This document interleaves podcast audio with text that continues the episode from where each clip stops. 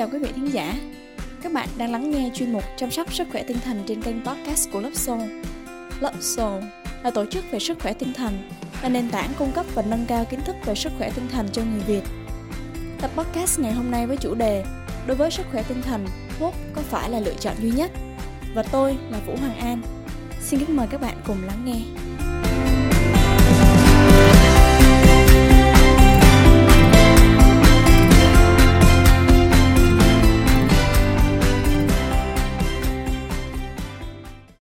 Vấn đề về sức khỏe tinh thần đã sớm không còn quá mới mẻ đối với nhiều người.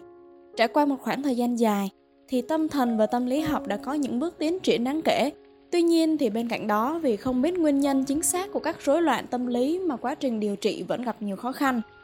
Theo báo cáo của NAMI, ước tính có khoảng 10 triệu người có rối loạn tâm lý và gặp khó khăn trong các hoạt động hàng ngày. Đáng chú ý hơn nữa là báo cáo cũng ước tính rằng có hơn một nửa trong số họ không được điều trị và dẫn đến hậu quả là cả người lớn và trẻ em đều phải gánh chịu nhiều triệu chứng trong thời gian dài. Có rất nhiều nguyên nhân để mà khiến cho nhiều người không tiếp cận được sự điều trị kịp thời. Bắt đầu từ những định kiến xã hội, cùng với đó là nỗi niềm xấu hổ khi nhận phải nhiều sự phán xét, phê phán từ cộng đồng đã dần khiến cho nhiều người e ngại và trở nên bối rối khi đối diện với vấn đề tâm lý của bản thân, thậm chí là họ phớt lờ chúng. Bên cạnh đó thì điều kiện kinh tế cũng là một lý do phổ biến khiến cho nhiều người không tìm kiếm sự hỗ trợ hoặc là họ không tìm gặp được chuyên gia phù hợp hoặc sự tồn tại của các tác dụng phụ không mong muốn của nhiều loại thuốc sử dụng điều trị cho chứng trầm cảm, rối loạn lo âu và một số rối loạn tâm lý khác. Ngoài ra thì khó khăn tâm lý thường có xu hướng cô lập con người khỏi nhiều mối quan hệ Điều này cũng gây nên khó khăn trong việc tìm kiếm giải pháp và tiếp cận sự hỗ trợ. Một số thì còn dễ dàng từ bỏ mà không tìm gặp sự giúp đỡ chuyên môn phù hợp nào.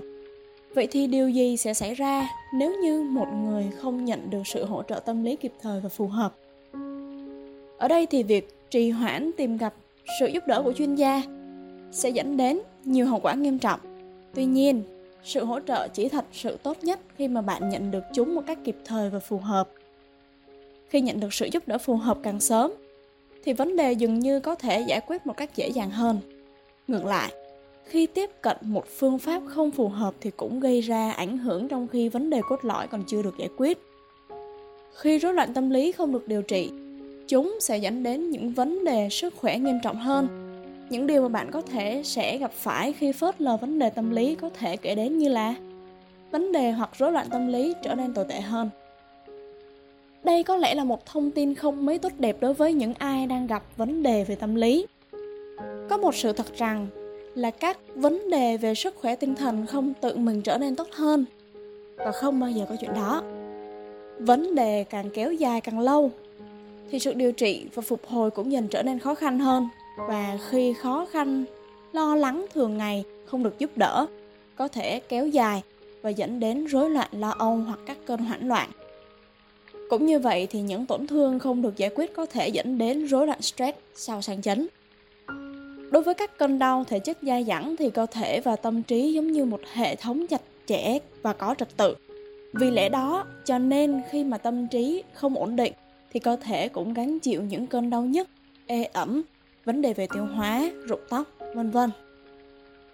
Vậy thì theo thời gian, những cơn đau này sẽ kéo dài và trầm trọng hơn vậy thì cơ thể của bạn có thể sẽ xuất hiện những chấn thương nghiêm trọng và điều này tất nhiên là khiến cho sự phục hồi tâm lý trở nên khó khăn hơn. Ngoài ra thì căng thẳng kéo dài cũng liên quan đến nguy cơ đột quỵ, đau tim và béo phì.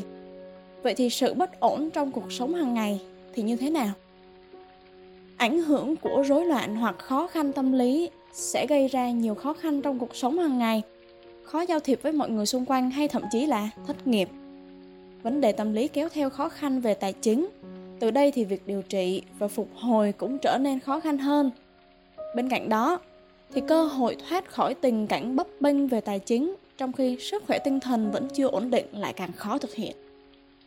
Đối với vi phạm pháp luật, thì rối loạn tâm lý không dẫn đến hành vi bạo lực mà chúng sẽ gây nên khó khăn trong việc hòa nhập với xã hội. Ở trong nhiều tình huống thì cũng có thể dẫn đến những hành vi không phù hợp hoặc bị hiểu nhầm. Theo ước tính thì có gần 3 phần tư số tù nhân nữ và 1 phần 2 số tù nhân nam có vấn đề về sức khỏe tinh thần. Đối với tự tử, thì khi tinh thần không khỏe mạnh, khả năng phán đoán cũng bị ảnh hưởng ít nhiều. Khi đó thì bạn sẽ dễ tin rằng là hiện tại không có lối thoát nào ngoài việc kết thúc cuộc đời mình. Người ta thì ước tính rằng khoảng 90% các vụ tự tử đều liên quan đến các vấn đề tâm lý không được điều trị. Vậy thì thuốc có phải là giải pháp duy nhất không? Khi mà cảm thấy bản thân đang gặp vấn đề liên quan đến sức khỏe tinh thần thì khá nhiều người sẽ nghĩ đến bệnh viện tâm thần và bác sĩ tâm thần trước tiên. Trước sự tiến bộ không ngừng của y học trong nhiều thập kỷ qua thì việc tin tưởng vào thuốc cũng là điều dễ hiểu.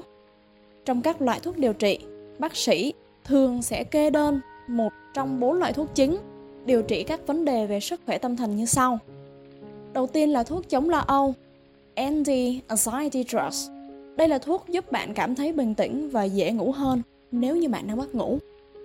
Thứ hai là thuốc chống trầm cảm, antidepressants. Đây là thuốc dùng cho người mắc chứng trầm cảm vừa và trầm cảm nặng. Thứ ba là thuốc chống tâm thần, antipsychotics. Là thuốc dùng để giảm các triệu chứng của tâm thần phân liệt, rối loạn phân liệt rối loạn tâm thần và đôi khi là lo âu nghiêm trọng hoặc rối loạn lưỡng cực.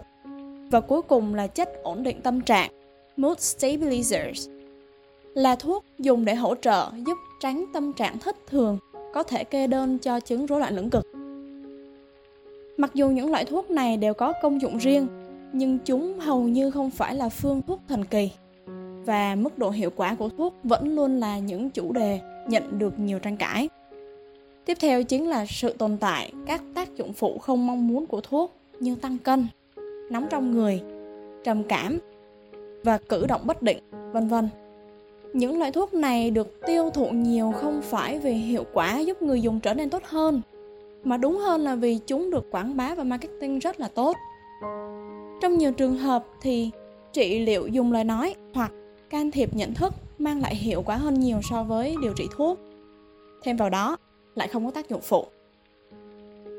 Một nghiên cứu có kiểm soát được công bố trên tạp chí Tâm lý trị liệu và thần kinh vào năm 2016 đã tập trung vào cách điều trị chứng rối loạn lo âu xã hội, còn được biết đến với cái tên là ám ảnh sợ xã hội. Đây là một hội chứng đặc biệt khiến cho người mắc trở nên lo lắng, sợ hãi thái quá trước đám đông và trong các tình huống thể hiện bản thân trước đám đông. Nghiên cứu gần đây đã chỉ định người mắc chứng ám ảnh sợ xã hội tham gia vào một trong bốn điều kiện điều trị sau. Đầu tiên là liệu pháp trò chuyện, thứ hai là dùng thuốc, thứ ba là giả dược và cuối cùng là liệu pháp kết hợp hay còn gọi là thuốc và liệu pháp trò chuyện. Về lâu dài thì liệu pháp trò chuyện lại cho thấy hiệu quả vượt trội hơn so với phương pháp sử dụng thuốc, thậm chí còn vượt trội hơn so với liệu pháp kết hợp. Có thể giải thích rằng thuốc khiến cho đối phương phụ thuộc vào thuốc nhiều hơn là phụ thuộc vào chính bản thân họ. Nói cách khác, thuốc có thể gây nên cản trở lên khả năng, động lực thay đổi, cũng như việc học hỏi các kỹ năng đối phó cần thiết trong cuộc sống. Chính sự học hỏi và những hiểu biết sâu sắc kết hợp với thực hành sẽ giúp cho người mắc chứng ám ảnh sợ xã hội phục hồi, và quan trọng hơn là duy trì được sự lành mạnh về tinh thần ở Hoa Kỳ và Anh thì việc tăng đơn thuốc điều trị không giúp giảm thiểu tỷ lệ rối loạn tâm thần. Ngược lại thì các vấn đề về sức khỏe tinh thần vẫn gia tăng. Mặc dù cũng có những trường hợp thành công. Tuy nhiên, nhìn chung thì thuốc sẽ thường hiệu quả trong thời gian ngắn. Có lẽ thuốc sẽ gây ra tác động tiêu cực nhiều hơn nếu như phụ thuộc vào chúng quá nhiều. Thông thường, thuốc được kê đơn nhiều chủ yếu là vì thiếu các chuyên gia tâm lý được đào tạo có chất lượng Bên cạnh đó thì lĩnh vực tâm lý học cũng cần tập trung nhiều vào việc phòng ngừa thay vì để cho người mắc trầm cảm sử dụng thuốc để cảm thấy ổn trong một thời gian. Hãy giúp họ phát triển một tầm nhìn mới về cuộc sống để họ cảm thấy lành mạnh mãi mãi. From Love Soul Nếu ai đó hỏi xin bạn cá, tốt hơn hãy đưa họ cần câu cá. Bạn có thể đưa họ cá trong thời gian đầu, nhưng hãy dạy họ cách câu cá để họ tự lực bước trên đôi chân mình.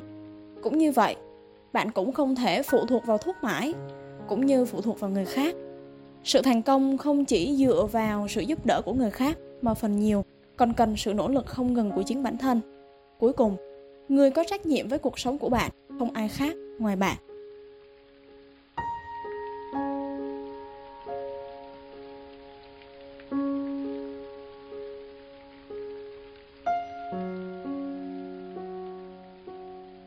Cảm ơn các bạn đã lắng nghe. Mời các bạn nhấn đăng ký kênh để đón nghe những tập podcast mới nhất của Love Soul. Nếu quý thính giả có thắc mắc hoặc muốn đóng góp ý kiến, xin vui lòng gửi nội dung về hộp thư điện tử lovesoulvn.love2share.gmail.com Sự đóng góp của quý thính giả chính là nguồn động lực khiến đội ngũ có thêm động lực phát triển và cho ra đời nhiều nội dung chất lượng hơn nữa. Và xin kính chúc quý thính giả một ngày bình an. Xin cảm ơn. Thank you.